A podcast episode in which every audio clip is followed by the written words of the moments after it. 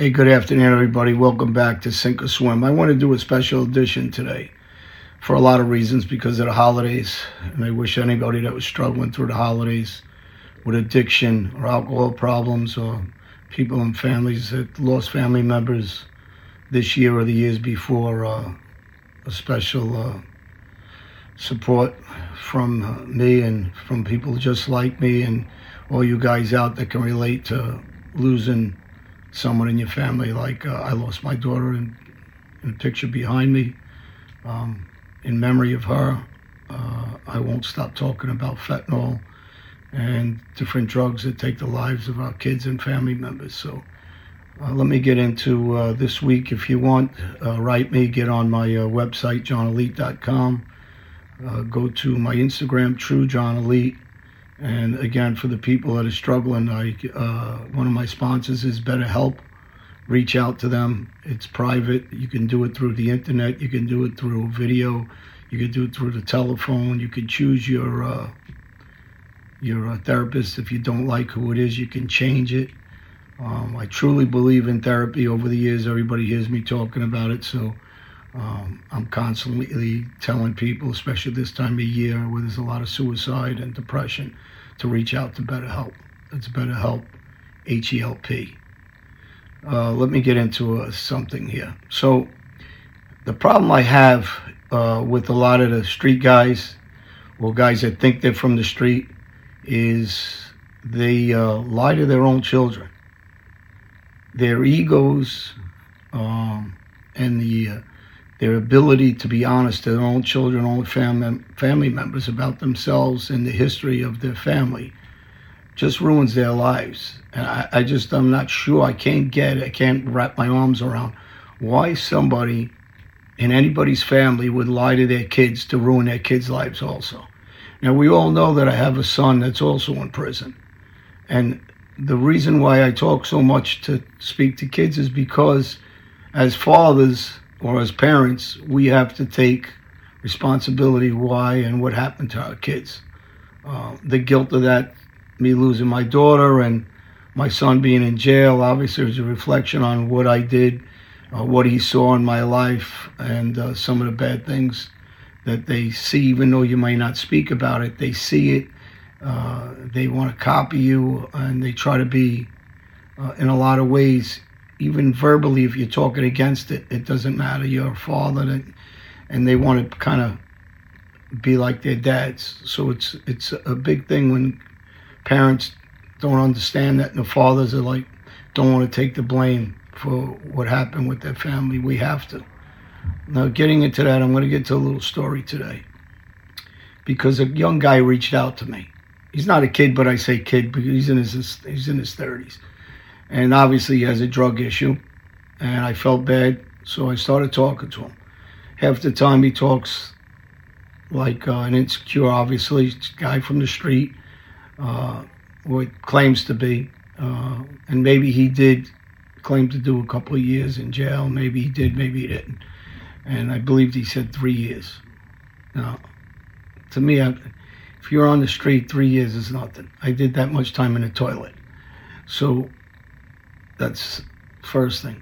Second, for some reason, they're taught by their fathers that being a man means you got to be on the street, you got to get into fights, you got to act like you're a tough guy, they got to tell stories. None of this is going to impress me.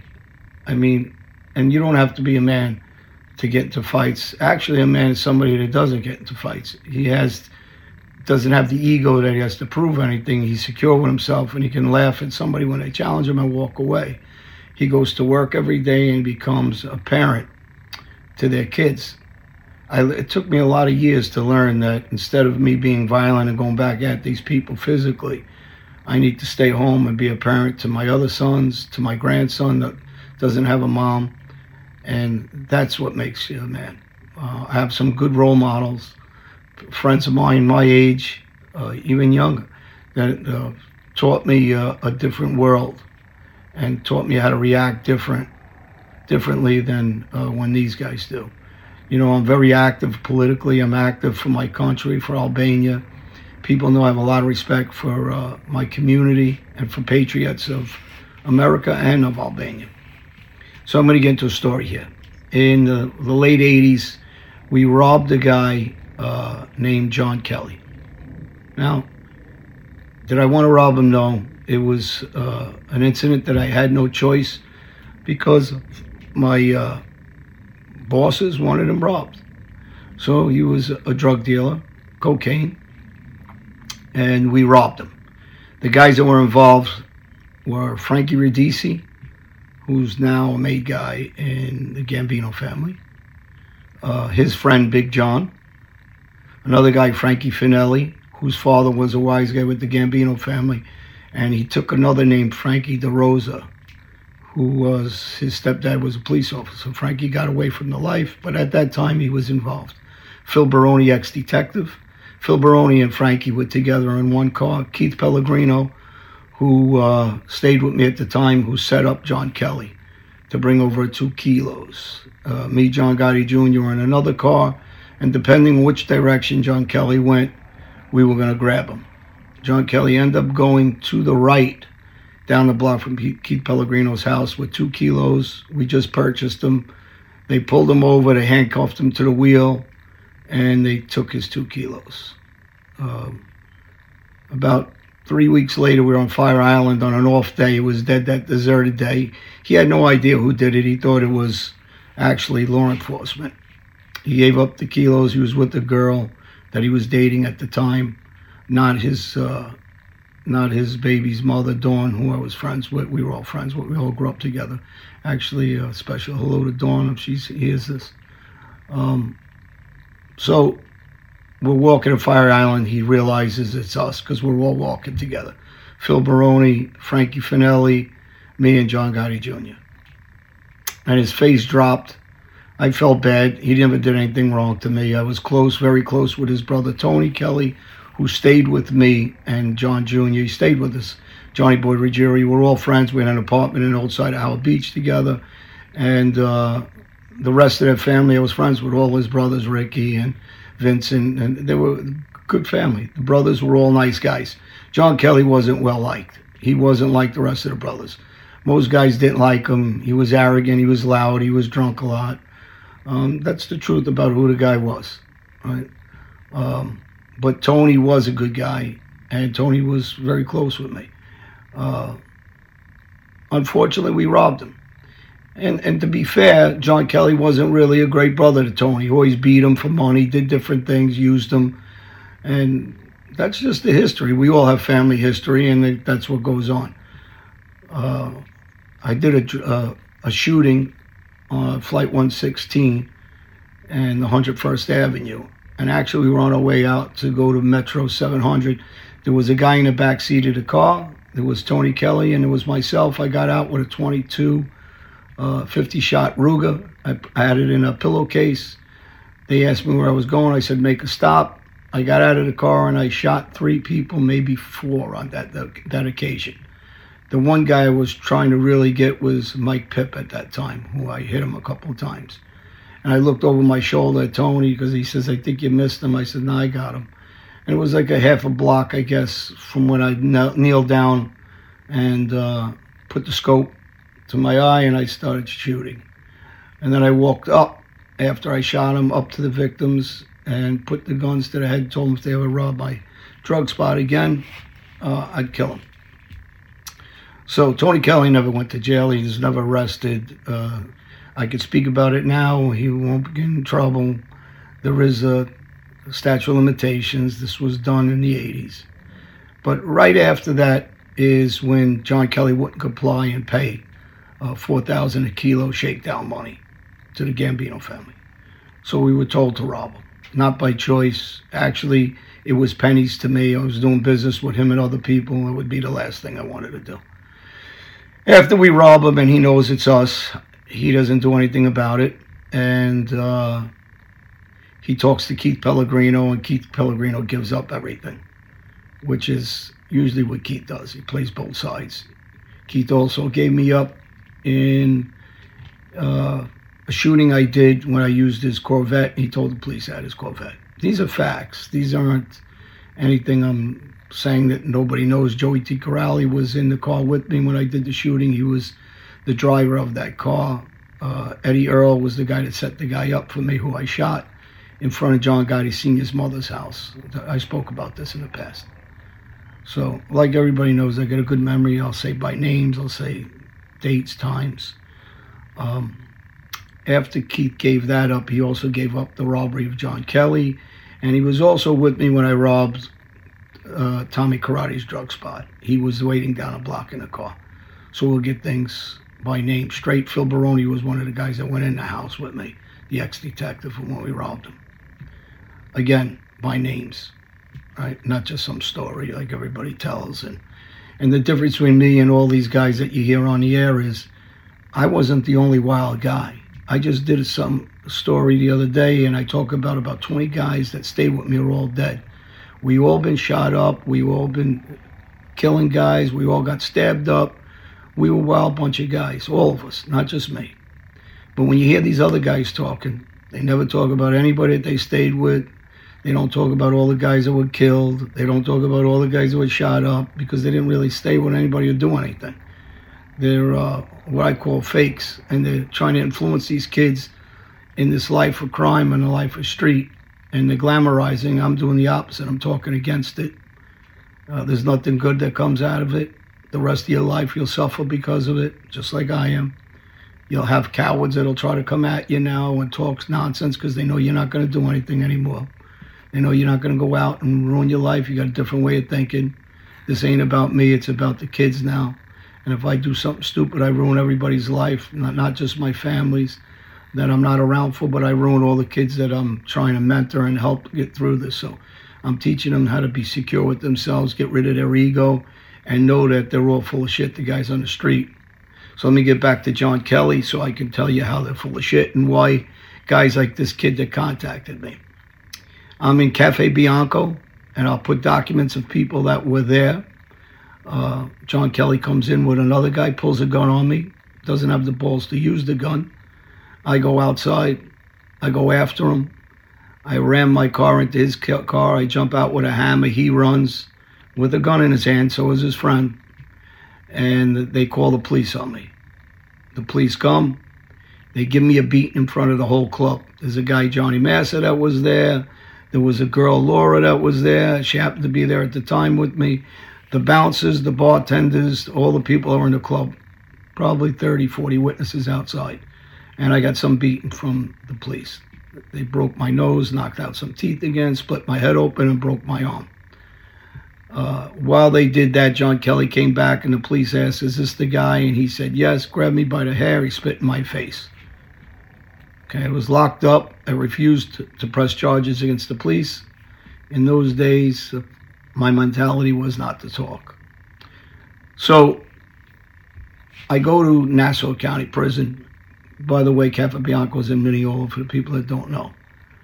Um, one of the bartenders did write me on Facebook. He was there at the time. And he says, people that question anything, I was one of the guys that was there.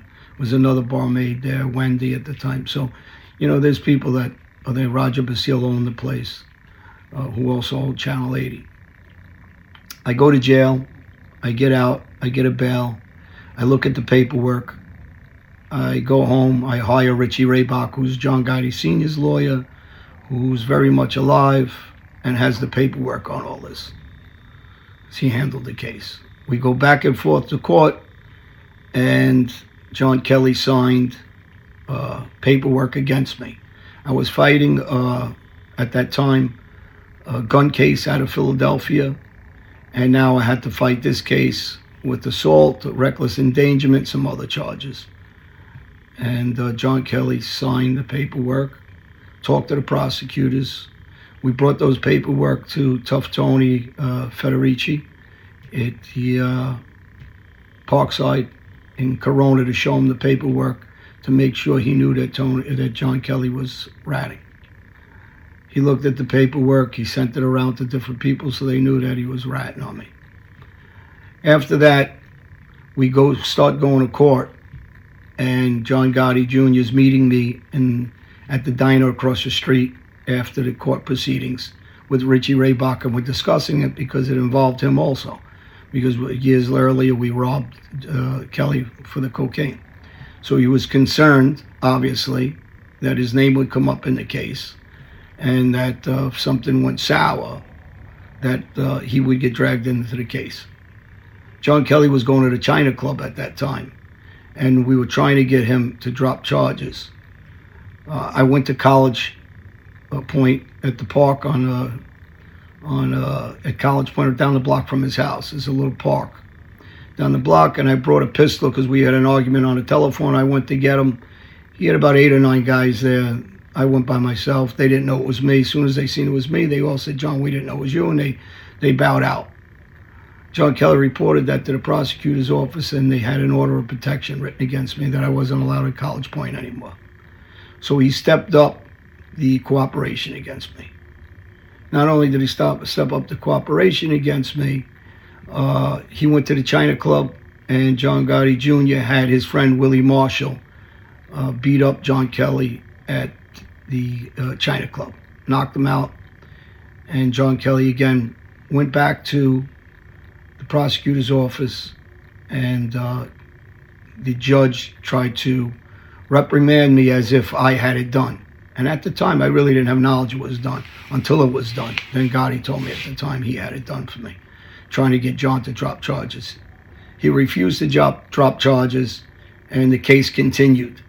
Part of the case, I took a plea, and I got a, a 37 month, and I believe four years on the Kelly case, run concurrent. Uh, I had a little time in already in Nassau County before I got the bail and uh, that's what I copped out to because he was cooperating, ratting, and whatever. And at the time, spit my face and fingered me with the police and pulled my hair when the cops had me in front of I don't know how many people. Now, these are facts. John Kelly also uh, informed on his friend Adam, who got six years. Well, I didn't know anything about that till I got out of prison. I ran into Adam, and he told me. Adam's a big guy. He's about six five, six six even and told me he got uh, John gave him up, and he also gave up uh, a Spanish uh, drug dealing uh, couple, Colombian family, did 12 years each, to husband and wife. Now, do I have proof in the paperwork of those cases? No.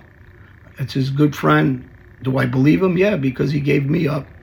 And Richie Rehbock has that paperwork. Anybody that wants to get that paperwork, it's on file in Mineola, Nassau County. And these are all facts. Now, the, the reason why I'm bringing this up is because I don't, I got no hard feelings with John uh, of cooperating against me, or, you know, spitting in my face or whatever. Because actually, I get it. He was right. We robbed him. So, you know, I'm not thinking the same as before. I don't care that, you know, it's, it's, uh, you know, it's done. It's the past. But the problem I have is they tell their kids and their nephews they're gangsters. And they're not. They're not gangsters. They weren't out there killing nobody. Were they selling some drugs? Yeah. Uh, so what? Everybody's out there selling drugs. That's our neighborhoods. Uh, they're not killers. They're not out there doing any kind of work. They're not tough guys. They're not out there doing fucking scores. Um, that's just a fact. He's an informant. He's a rat. I did four years because of him. And anybody who wants to check into the paperwork, like I always tell everybody, go ahead. It's in Mineola, 1994. It happened. Cafe Bianco. Richie Rehbock was the attorney. That's Gotti Senior's lawyer.